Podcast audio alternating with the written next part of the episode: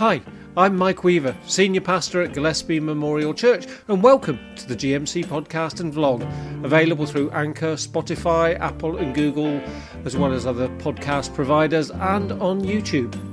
This series will bring you a thought for the day reflection on a scripture verse over the 40 days of Lent, Mondays to Saturdays from the 2nd of March through to Holy Saturday, which falls on April the 16th. May you be blessed by these words. And now over to one of our teaching pastors, the Reverend Maggie Lane. Good morning, folks, and welcome to day 35 of our Lent meditations.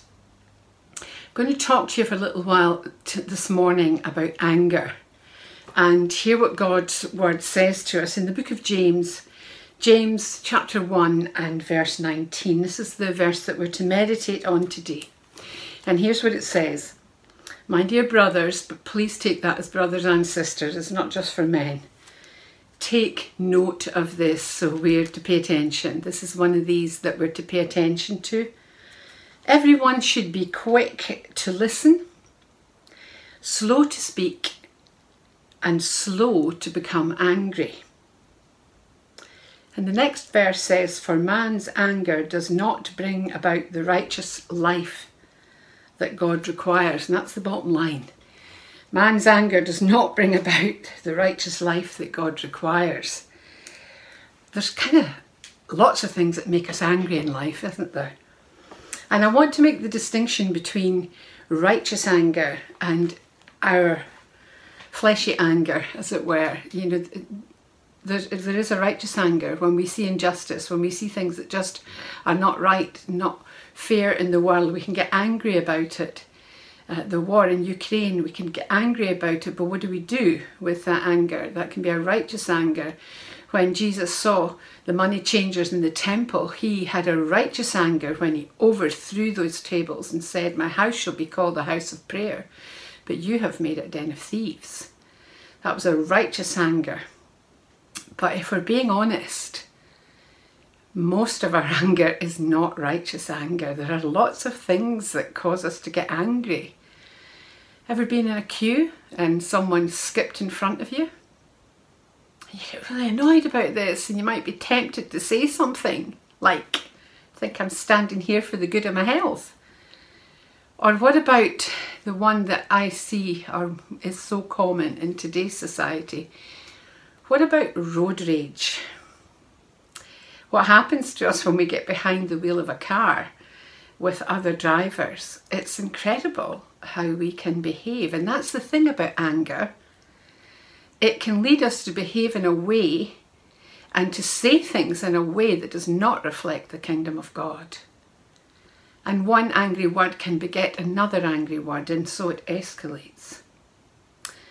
Let me tell you a wee story of uh, a time I was taking my elderly mother shopping. She was, by this stage in her life, quite disabled and she needed a wheelchair. So I drew up as close to the supermarket door as I could, and in doing so, parked in a taxi rank bay. My idea was to get the wheelchair out, get mum into the wheelchair, put her into the supermarket, go park the car, and then go back for her and take her shopping. However, before I had an opportunity to do that, I had one very angry taxi driver bang, bang, bang, bang, bang, bang, bang, bang on the car window.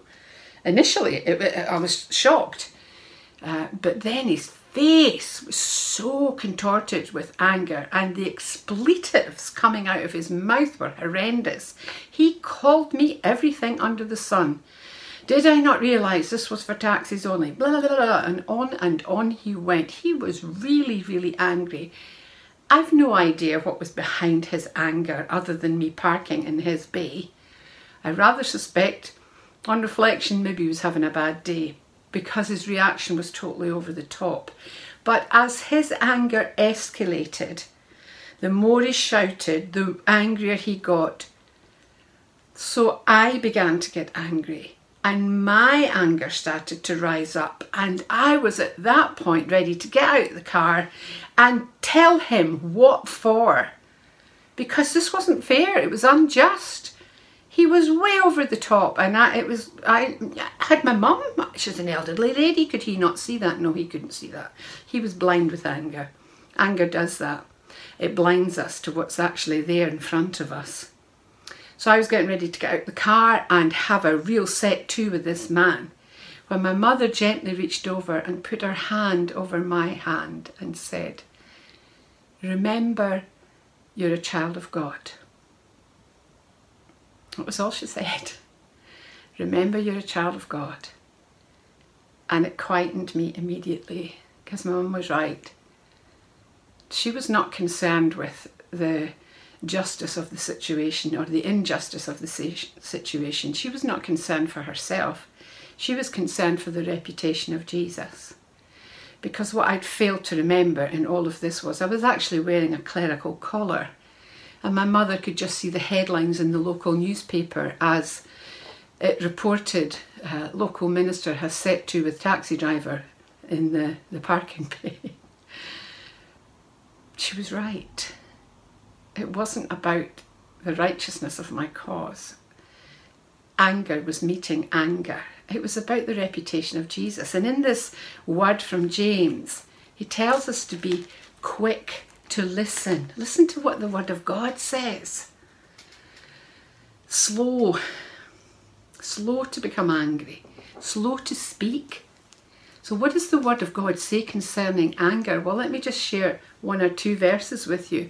The psalmist says in Psalm 37 refrain from anger and then turn from wrath. Do not fret. Why? It only leads to evil.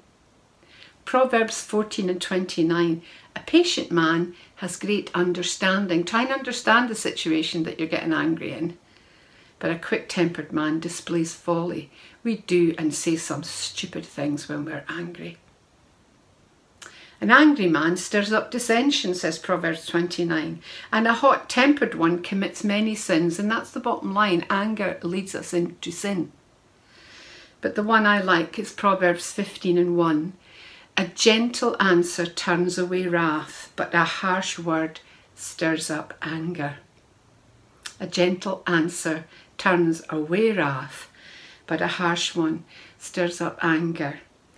You know, James is giving us this warning. We're to take note about these things because man's anger does not bring about the righteous life that God desires.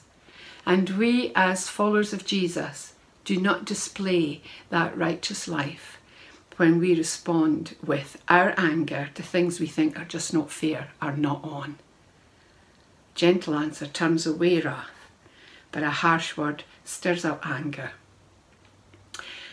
I hope that that word, as you meditate on it, will help you the next time you feel yourself getting angry in a given situation. Maybe righteous anger, and there may be a place for that. But most of our anger is not righteous anger, and it's something that we need to deal with. So listen for the Word of God and respond according to His Word. The Lord bless you, and may you have a peaceful, angry free day today. This podcast was brought to you by the team at GMC, Gillespie Memorial Church, Dunfermline in Scotland. We are a church that seeks to make Jesus known in words and in action.